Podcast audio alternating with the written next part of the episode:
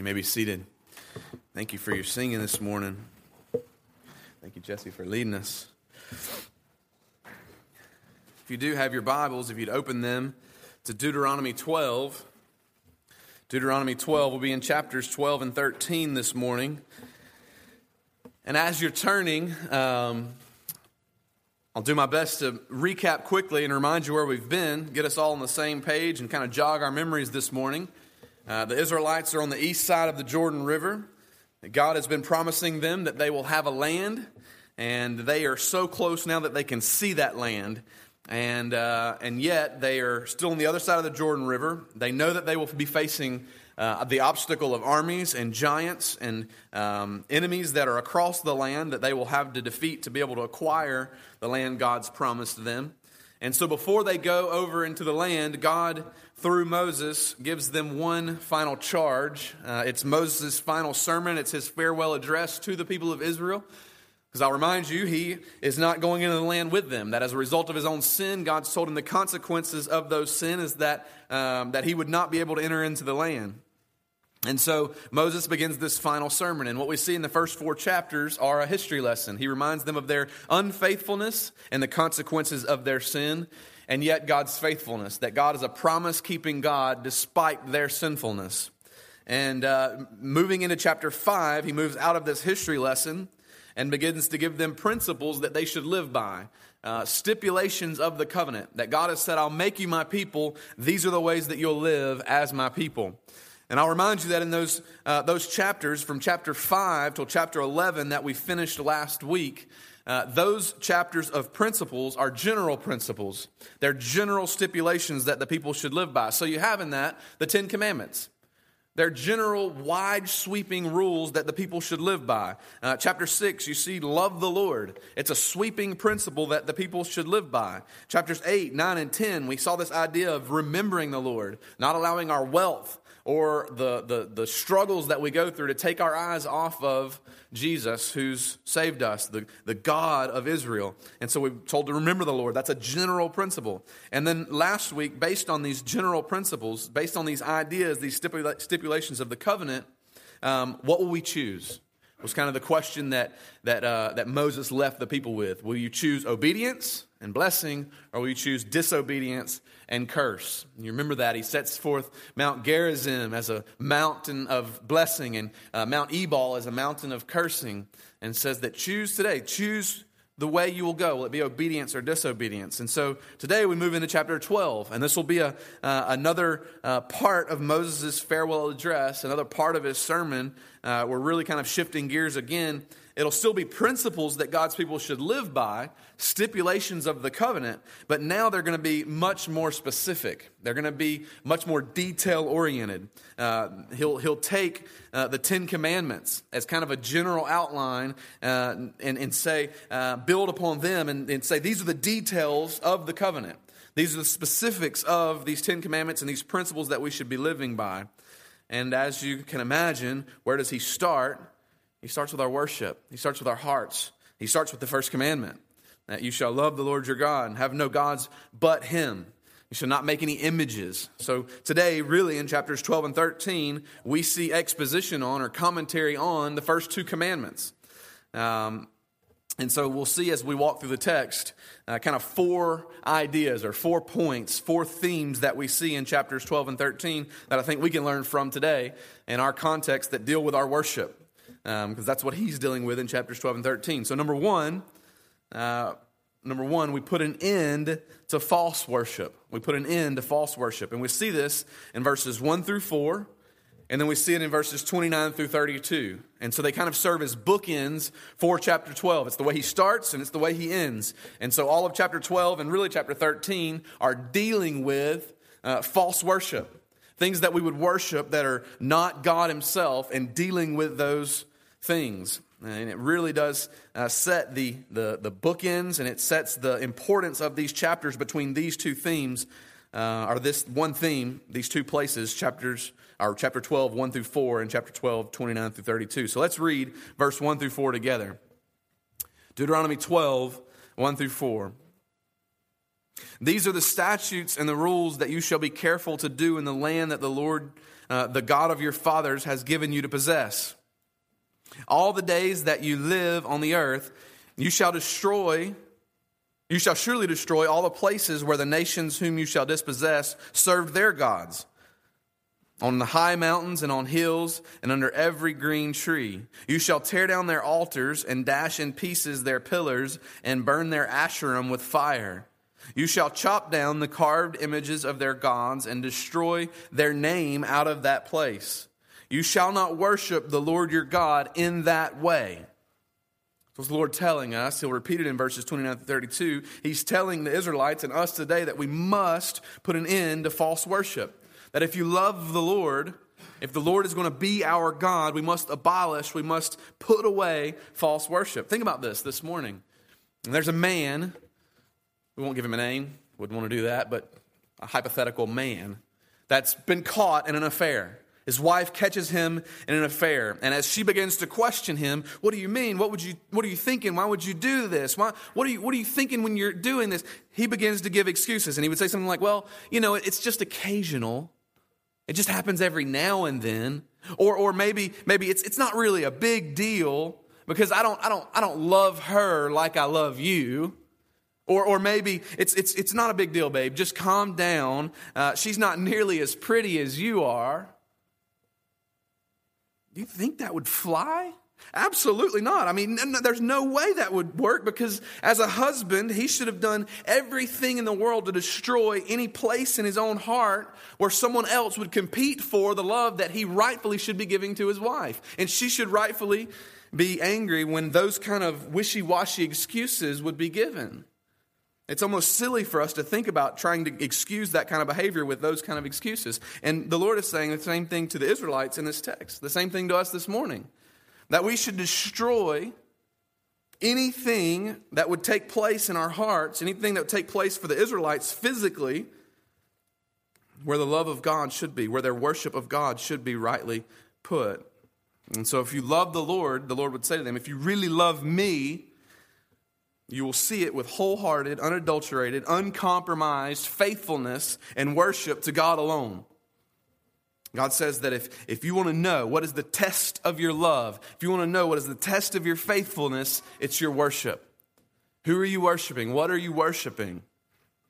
And the first sign of true worship, what's the first sign of true worship in the text? Well, a lot of bonfires, a whole lot of fires all over the land. And to see to understand that, let's do a little bit of understanding of Canaanite worship as they move into the land, as they cross the Jordan and move into this promised land, they would be faced with these Canaanite religions. And they were a polytheistic people. That means they had a number of gods. They worshiped many gods. And these gods uh, were, were, were inanimate objects. We would know that they didn't have any power in themselves. They're just wood, they're just stone or iron. Later on, they would become gold or silver. They're inanimate objects. They don't do anything, they have no power in and of themselves, these images, these idols. But, as many missiologists would tell you today, that these objects had behind them demonic forces and demonic presences that really did have power, very real power. And though it wasn't all powerful as our God is, there was some demonic forces that were behind these idols and these images in this worship practice. It's much like Hinduism today. Many gods, they would worship hundreds of gods, thousands of gods. I spent some time in India and we saw this with our very own eyes. Our, our hotel that we were staying in was literally 50 feet from one of these uh, Hindu temples where they would come and worship these many gods the monkey god and the, all these different gods. And we would be sleeping at night, trying to lay in our bed, and, and there's no uh, AC or anything like that. And so it's just quiet, just silence. And you would hear all through the night these prayers, these rituals, these chants being lifted up to these false gods. And you could almost feel the, the dark and demonic presence there, just this spiritual heaviness, this darkness. And I would just lay in, in the bed and trying to sleep, just staring at the ceiling because it's, it's almost tangible how uh, the, the sin and the darkness is just so full there. And this is much of the same experience in the Canaanite religion. They would worship these many gods, and they would have, and the way these, these worked is that um, these polytheistic pagan religions, uh, the, they would want to control something. Oftentimes in that culture, rain. or fertility. They were people that would uh, be agricultural, so they would need rain. And, and, uh, and so they would, they would think that if they could control the God, then they could control those circumstances. So they would worship these many gods so that the gods would listen, and that they could use these gods to give rain or fertility or whatever it was that they were seeking. And so they would climb to the highest hill because, again, they thought that that would give them a presence with or a, uh, an ear with the gods. They would climb to the highest hill and they would construct these objects, these temples, these gods themselves, or the paraphernalia that would be used in the worship. And they would begin their, their worship practices there. A lot of times, these gods would be Baal and Ashtaroth, gods that we see listed in the Old Testament. These were the gods of fertility and rain. And they believed that when these two gods, Baal and Ashtaroth, would be having sexual intercourse, then it would give them uh, these benefits rain and fertility. And so, what would they do? They would go up to these hills where they've constructed these temples and constructed these idols and constructed these Asherah poles, and they would begin to um, have intercourse with temple prostitutes. They would bring prostitutes up there and have intercourse with them because they believe if the gods saw them doing that, it would make the gods want to do that, and the gods would follow suit, and then fertility and rain would happen. And this was their worship. This was what they were practicing. And Moses comes along and says that God doesn't just want you to raise a new banner for Yahweh right beside these pagan temples. No, God wants you to go in and destroy any trace or stain of these pagan religions, completely abolish them, burn them, destroy their altars, make, make it so that there's no sight that they were ever even here. And so that's why I say you, the first sign of their true worship would be a lot of bonfires. They would go to these high hills and destroy these places of worship and make it so that these names were removed and that God's name alone would be in this promised land. So, what does this mean for us as we look at a text like this? How do we deal with this? Obviously, there's no hills around here that have temples to Baal and Asherah. So, what do we do? Do we go around destroying Muslim mosques or temples? No. Christ will do that when he returns and he establishes and brings his kingdom to fruition. Heavens, new heavens, and a new earth, he will make it so that his name alone is the only name to be worshiped. But until that time, he has tarried. He has been allowing them to be brought into his kingdom. And so, what do we do? How do we apply a text like this? Well, it's personal, it's our hearts. The Lord would be saying to us this morning that you should search your own heart and see if there are any places in it where there are idols, where there are false gods, where you're prioritizing anything other than God or higher than God. What does that look like? That's, that looks like if you're struggling with the sin of pornography. That you wouldn't just say, oh, I've got to get better about this. I've got to, I've got to defeat this. I've got to, I've got to, I've got to kick this habit. No, it looks like going to a brother in Christ and confessing and saying, Brother, I'm struggling here with this. I need to exercise this from my life because it's something that I'm, I'm worshiping, I'm addicted to. I've got it as an idol in my heart and I need to cut it out. Brother, will you hold me accountable? Will you ask me weekly if I'm, de- if I'm dealing with this rightfully? Gra- grab a program like Covenant Eyes and put it on your computer so that there's everyday accountability for what you're looking at on your computer screen. That's what it looks like to cut out and to kill off these idols that would be in our hearts. Maybe you're struggling with the sin of greed. It would look like confessing it to a brother and saying, Brother, I'm struggling here with my finances. I look that I'm always spending money on myself and on us and on our things. I'm too materialistic. I'm too worried about income and finances. And I need to exercise that. I need to cut it out of my life. What does it look like? Looks like at the end of the month, printing off your monthly pay, uh, your check statement and saying, "Brother, would you go through this with me and help me to discern where I'm spending my money uh, unfaithfully?" I know some of us hear that and go, "Whoa, our finances? That's kind of private, right? We really should open up our finances to someone." What's more important, our privacy or our holiness? It's more important, our privacy or our faithfulness and fidelity to God alone. Here's what I'm saying this morning. I don't know what your issues may be, but whatever the sin issue is in your heart that the Lord may be revealing to you by His Spirit right now, it's for us to say, God, I don't want to be addicted. I don't want to have this idol in my life, and I'll go to radical and extreme measures to kill it. If it's drug or alcohol addiction, it's getting that stuff away, getting it out of your house and getting it out of your sight, whatever that means. Remove those sins and get them out of here. Cut them off and kill them so that they're not competing for fidelity to God in your life. So, number one, destroy the false worship or end false worship. But as we continue through the text, number two, we see that we're to establish true worship in the right place.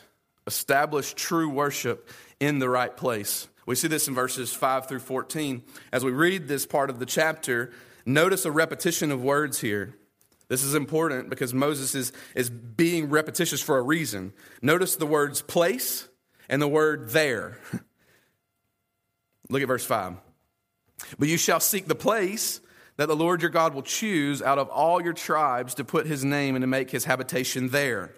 There you shall go. Verse 6 And there you shall bring your burnt offerings and your sacrifices and your tithes and the contribution that you present, your vow offerings, your freewill offerings, and the firstborn of your herd and flock.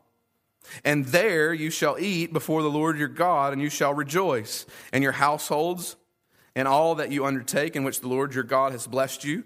You shall not do according to all that you were doing here today, everyone doing uh, whatever is right in his own eyes, for you have not yet come to the rest and to the inheritance that the Lord your God is giving you.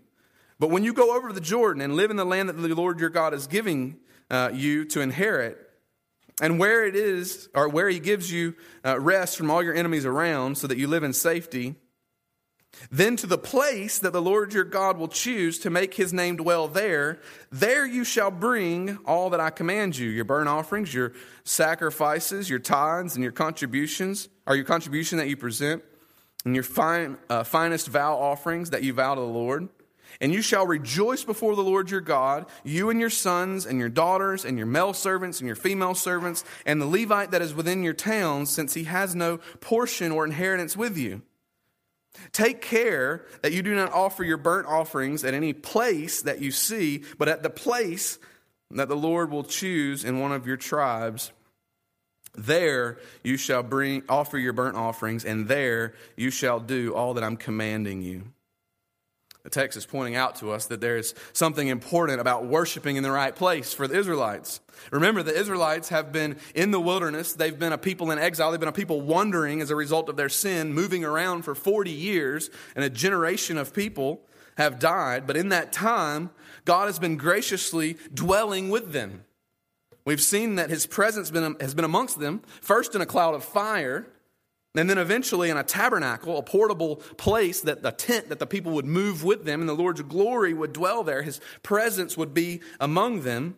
And now he's saying that as you move into this permanent land, this home that I'm giving you, I'm going to reside with you in a more permanent place. That's the temple. We see that, though it's not mentioned here as Jerusalem or as the temple, we know that's what ultimately comes when they move into the land. And God's saying, I'm going to dwell with you there. I'm going to be with you. And so the importance for Israel was that his name, the name Yahweh, was going to be associated with a place. It's going to be associated with a location, a spot on the map that people could say, that's where God's at. What does this mean for us? Well, if you follow the Israelites' journey, if you follow the Old Testament, as you continue in your Old Testament, you'll see that God did dwell with them. He dwelt with them in a, again, a pillar of fire first, and then in the wilderness in a tabernacle and his glory was there. And then he leads them into the land, a place, he gives them Jerusalem, he gives them a temple. Remember, Solomon builds this temple. David's uh, a murderer, so he's not allowed to build it. But Solomon erects this temple, and God's glory, his presence, he dwells with the people there in that temple. But then you get to Ezekiel 10.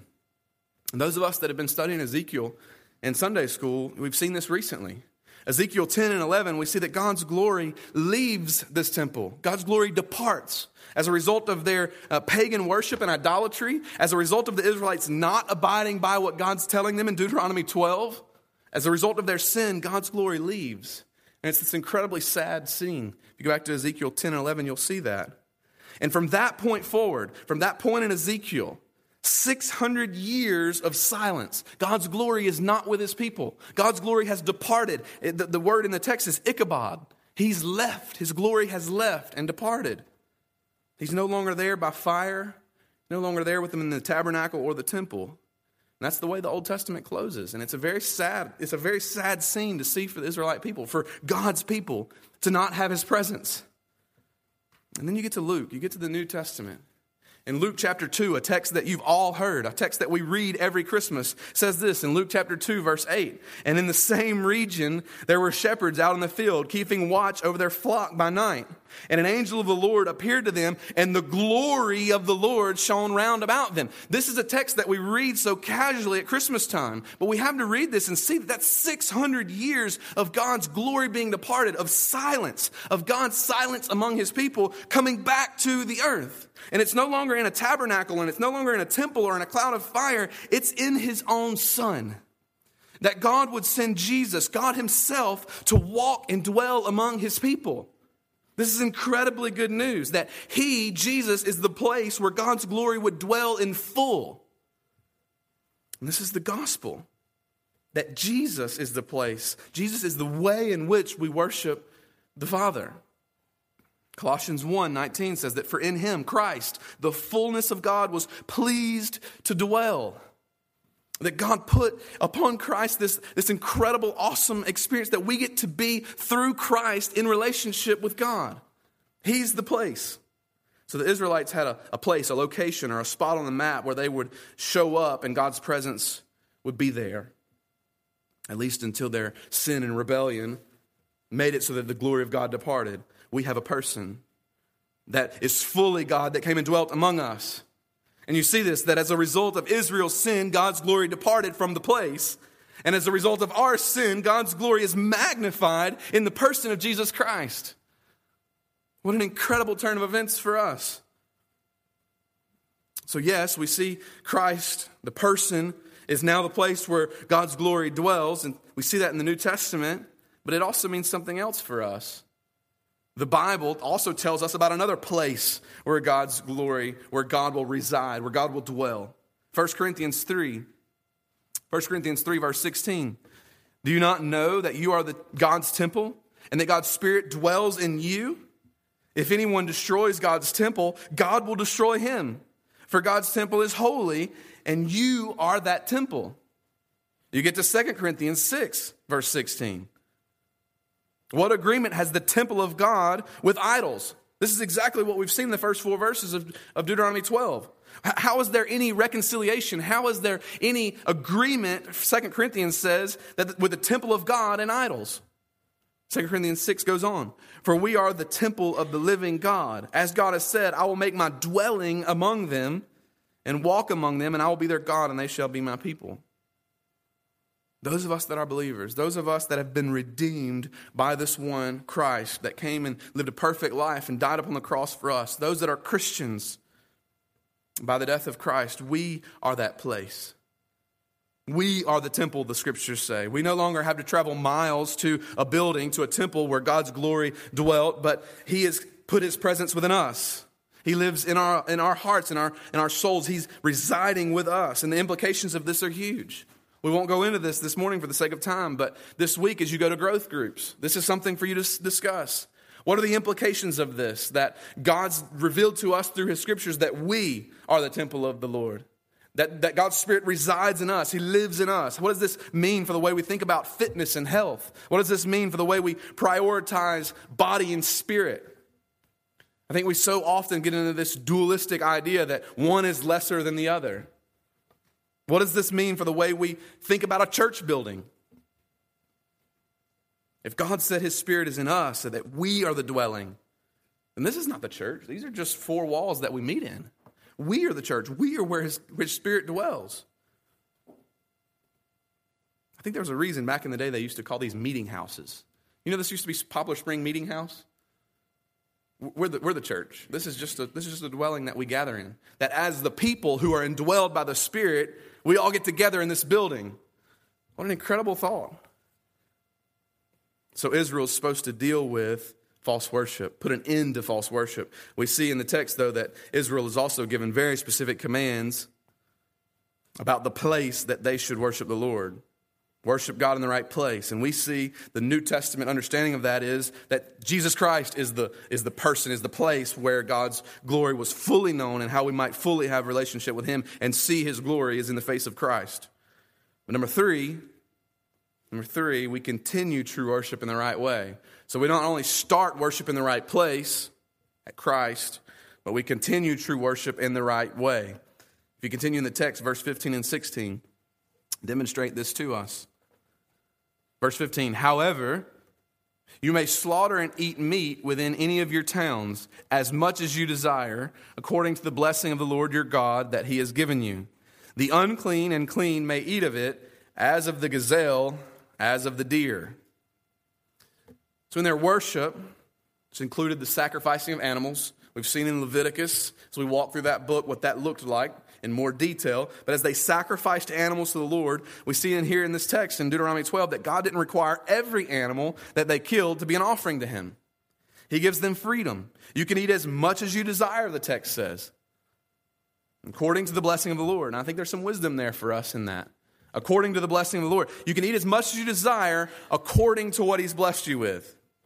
And the wisdom there would be that God is saying, I've given you this amount of blessing, this much livestock, this much of your herd.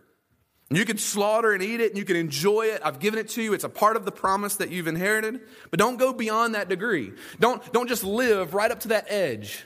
Don't just, if, if I've given you this much, don't just consume this much of it in January and February, and then the rest of the year you've got to just skimp by because you've scoured what you've had early. To live according to the blessings I've given you. We would do well to heed that. To live according to the means. Get, live according to what the Lord has blessed us with. You notice also that it says for the unclean and the clean alike. You could be ceremonially unclean, again, pointing us back to Leviticus, for completely natural reasons. We won't go into all those this morning. But God's saying that everyone, everyone, clean and unclean alike, those that are unclean may come and eat and enjoy that's good news. God's being gracious to them in that. And then you continue and you see the text says, as of the gazelle and as of the deer. And all of the deer hunters rejoiced. Some of you found your new favorite verse in the Bible, right? If you enjoy game and hunting, the Lord does too. He actually puts it in His Word. It's good. Venton's good. Deer, deer bombs. It's good stuff. What do we learn? It's that God is good to His children. And even in the specificity of what he requires in worship, even in the details, in the nitty gritty details of what he requires of us, he's good to us. And that we benefit from it. Verse 17 through 19, he goes into more specifics about what this worship should look like. In verse 17, he says, Your tithes, your offerings, your free will offerings are not to be offered at home like the offerings we saw in 15 and 16. In verse 15 and 16, eat and enjoy. Eat and eat until you're, you're, until you've met your desire according to the blessing that the Lord's given you. But then he moves into some specificity and he says, Hey, but these things, tithes, offering, and free will offerings, can't be offered at home, like I just said, verse 18, but you eat them before the Lord your God in the place that the Lord your God will choose. He's given them some specifics that must be done where he's told them. And he says that it's an all inclusive offering. So, your son and daughter, your male and female servants, the Levites who do not have a share of the land, make sure you include them. Because these, these specifics that I'm giving you, it's, it's for your good, but it's for everybody. It's, it's to be inclusive of, of everyone in your land. And then you get to verses 20 through 25. And man, what a good set of verses. I don't know if I can get through these without getting too excited, but I'll try. Verse 20. And when the Lord your God enlarges your territory as he's promised you, and you say, I will eat meat because you crave meat, you may eat meat whenever you desire. And all God's people said, Amen. Verse 21 If the place that the Lord your God will choose to put his name uh, there is too far from you, then you may kill any of your herd and flock which the Lord has given you, as I have commanded you, and you may eat within your own towns whenever you desire, just as the gazelle and the deer is eaten so you may eat of it. The unclean and the clean alike may eat of it. So take that, vegetarians, right? If you crave meat, eat meat. Meat, eat as much as you desire, and that's good. And I'm kidding, kind of. if you guys know me personally, I don't love a lot of fruits and vegetables. I love meat. I'm, I'm a meativore, a meatitarian. And so uh, this is really good for me. This is like uh, soul food right here. I mean, this is good. God's letting them know when they crave meat, they should eat meat. That's a part of the blessing, that's a part of the promise. Again, but not the blood, verses 23 and 16. Don't, but that'd be weird anyways, right? Don't, don't eat the blood. Verse 26, but the holy things that are due from you, your vow offerings that you shall take. You shall go up to the place where the Lord will choose and offer the burnt offerings. The flesh and the blood on the altar of the Lord your God.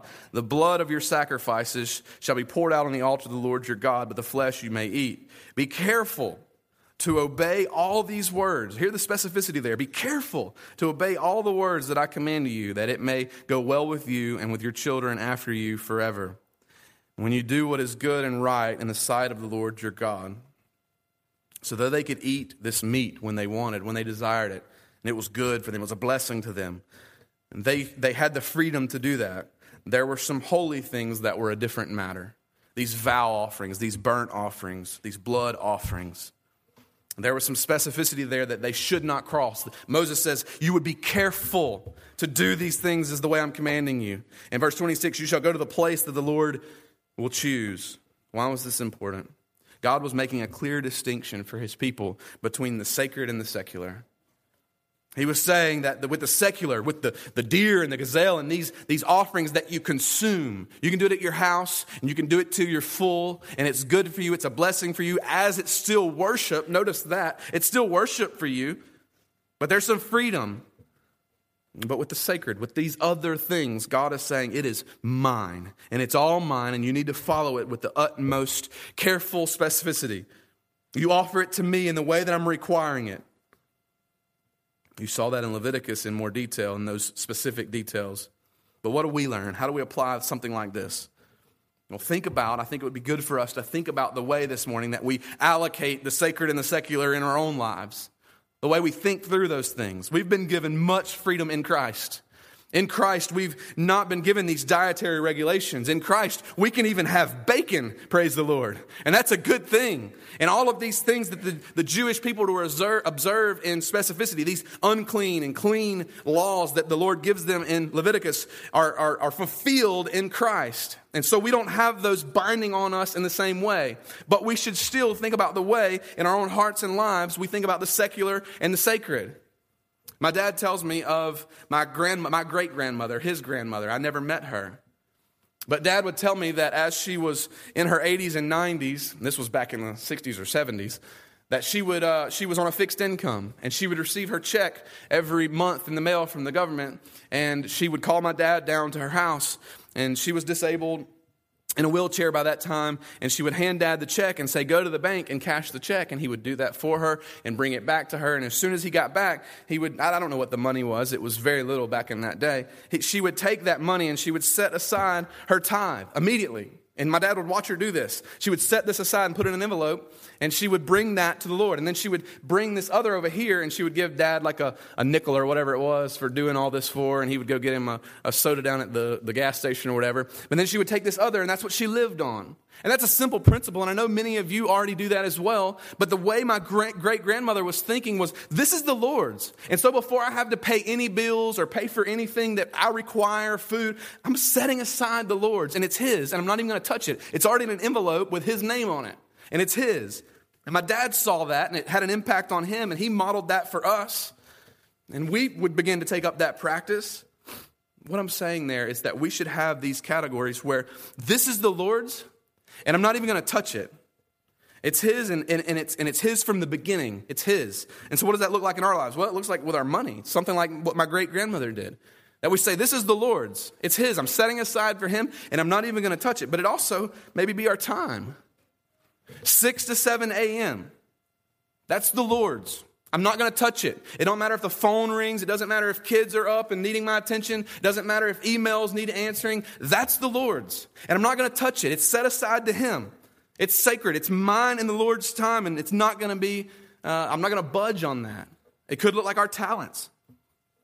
I had a friend in high school who really felt like and believed that the Lord had given him the ability to sing and play the guitar. And so we would form these, these cover bands and play in school talent shows and those kind of things, and he wouldn't join us. Because he, he, he truly believed the Lord had given him that gift and he wanted to use it for God alone. And so he wouldn't play those kind of songs with us. That's respectable. I don't think that all of us have to have that conviction, but it was his. That was sacred. It was the Lord's, and he had, he had set it aside to the Lord for the Lord to use. I think it looks like our, our, our possessions. I had a friend in college that their uncle, his aunt and uncle, owned a lake house. And when real estate started booming, they could have sold that and, and used it, and, and, it could have been a, a buku of money. But they kept it because they believed the Lord had given it to them and they used it for staff retreats for their church, for camps, and for marriage retreats. And they said, This is, this is the Lord's property. It's not even ours. And they, they stewarded it as if it was His. And nothing's going to touch that. And I don't know what that looks like in your life, but I think it begs for us to ask the question how are we thinking about our own lives, our time, our money, our possessions, our talents? How are we setting aside things that we're saying, this is the Lord's? And I'm not going to compromise there.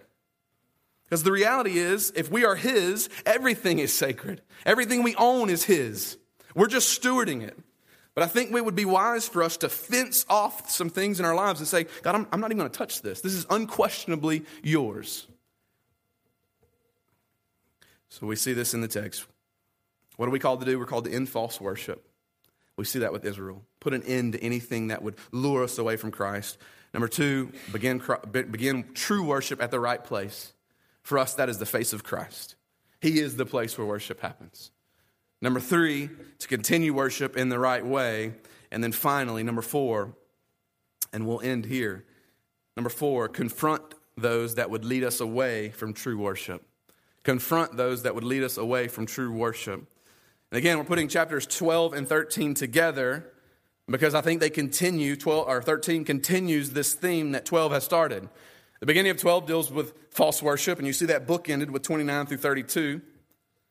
And then you move through the rest of chapter 12 and you see dealing with worship at the right place, dealing with worship in the right way. And then you get to chapter 13. It continues by confronting other threats that would draw us away from worship of God alone. You know, in, the, in, in chapter 12, in the beginning of 12, you, the, the Israelites are told to break down these idols, break down these altars and burn them, these worship paraphernalia, these, these, uh, these poles that were uh, used in worship. All of this was to be done away with. Now you move to chapter 13, and it's no longer these external things anymore, but it's internal. It's removing these threats um, that would deal with our hearts. And you see the way that unfolds in chapter 13. So, what's the main point here in chapter 13? That we learn that if we're to be faithful to God and keep the first commandment, if we're to worship God alone and worship Him uh, solely, then we must be ready to denounce everything else we value if it competes for His worship. That's what 13 would teach us, and we see that in three ways. Number one, we see it in leaders that we formerly uh, were impressed with, or leaders that formerly uh, had supernatural uh, powers or um, abilities. You see that in verses 1 through 5 of chapter 13. Look at it real quickly. If a prophet or a dreamer of dreams arises among you and gives you a sign or a wonder, and the sign or wonder he tells you comes to pass, and if he says, Let us go after other gods which you have not known, and let us serve them, you shall not listen to the words of that prophet or that dreamer of dreams. The Lord your God is testing you to know whether the love of the Lord your God, uh, to know whether the love, uh, love the Lord your God uh, with all your heart and with all your soul. Verse 4 And you shall walk after the Lord your God and fear him and keep his commandments and obey his voice, and you shall serve him and hold fast to him. But that prophet or that dreamer of dreams shall be put to death because he's taught you rebellion against the Lord your God, who brought you out of the land of Egypt and redeemed you out of the house of slavery, and to make you leave the way that the Lord your God commands you to walk. So you shall purge the evil from your midst. So if a prophet or a dreamer of dreams arises, what are you to do? Assess his words. Assess what he's saying. Even if he's performed these signs, even if he's done these uh, miraculous things, predicted the future through dreams, or worked incredible miracle signs, what are they saying? If it's not the gospel, if it's not the word of God, if it's not what you've been handed, then it doesn't matter what they do. So, what does that look like for us? It looks like it doesn't matter if a man has a 50,000 person hearing, or if he's preaching all over the world through TV and internet, or if he's flying around on this jet airplane and has this incredible personality that people are attracted to. If he's not in preaching, if he's not preaching the entirety of the word of God, do not listen to him. Cut him off. If you hear a preacher or tell you, a preacher or teacher tell you that you just need to believe in yourself or that you just need to, to, to, to embrace positivity and you'll be okay, that's not the word of God. That's not what the word teaches us. Don't listen to that junk. That's what the word's telling us. It doesn't matter how amazing it looks or what kind of fame or success it looks like he's having. Don't listen to him. And then verse 5 says that he should be put to death. Why? Because he's taught you rebellion, high treason. He's led you to, to deny the God who is real and who has all power. So, what about us? Do we kill false teachers? No. Why? Because we don't have that type of the- theocratic relationship with God. God's not called us to kill these people. Why? Because He's still tarrying. He's still allowing, by His grace, even they have a chance to be saved and to worship Him. So, what do we do? We exercise the last word of that. You shall purge the evil from your midst. By, and for Israel's context, that was killing the false prophet. For us, 1 Corinthians 5, Paul tells us what that looks like. Paul's walking through, and you can read all of 1 Corinthians 5 and see what those specific details look like. But if you look in verse 13, you see that this, the ending of verse 13 sounds awful similar to Deuteronomy 13. So 1 Corinthians 5.13 says, uh, God judges those outside, purge the evil person from among you. He's talking about church discipline and the way that you would have false teachers come in and what their response should be as a New Testament church. They're not told to kill the person, but they should purge them. They should get them out. They should cut that off, not listen to it any longer. So I encourage you to read 1 Corinthians 5 and even discuss what that looks like in your small groups, growth groups this week. But not there, it, just, it continues. It's not just those religious leaders or teachers that would be able to impress you, even with miracles and signs and wonders. If you go to verse 6, it's even family members that are close to you. It says this in verse 6 If a brother, the son of your mother, or your son, or your daughter, or your wife you embrace, or your friend who is as, who is as your own soul entices you secretly, saying, Let us go serve other gods, which neither you nor your fathers have known, some of the gods of the peoples who are around you, whether near you or far from you, from one end of the earth to the other. You shall not yield to him, listen to him, you sh- your, nor your eye pity him, nor shall you spare him, nor shall you conceal him, but you shall kill him, and your hand shall be first against him to put him to death, afterward the hand of all the people. So this is even closer to us, right? Closer than religious leaders. This is our own family. This is our own flesh and blood. A brother or a daughter or a wife or a, a husband or a friend who is like your own soul. These are the most close, uh, these are the closest intimate relationships that an individual can have. Notice also in verse 6 that if he entices you secretly, so this is not a pu- public teaching or proclamation of false doctrine. This is in the, the privacy of your own home, with your own family, with those that are, are closest to you. What are we to do? Don't yield, verse 8. Don't listen, verse 8. Don't pity him. Don't spare him or conceal him, verse 8. They're commanded to kill him by stoning him. Now, of course, we don't kill our own family, friends. We don't kill anyone. So, how do we apply this? I think it's that we would come to a place in our own hearts that our relationship with God is more important than any other human relationship we have. Our marriage to God is more important than even our own marriage to our spouse. Any relationship we have, even with our spouse on this earth, is temporary. It's confined by temporal parameters, death. Our, our marriage with God is eternal. It has to take priority. So, does our relationship with God hold more weight in our life than our relationship with wife, kids, brother, sister, friend? That's the question for us this morning. Will we allow a loved one's misinformed understanding of God to affect our faithfulness to Him?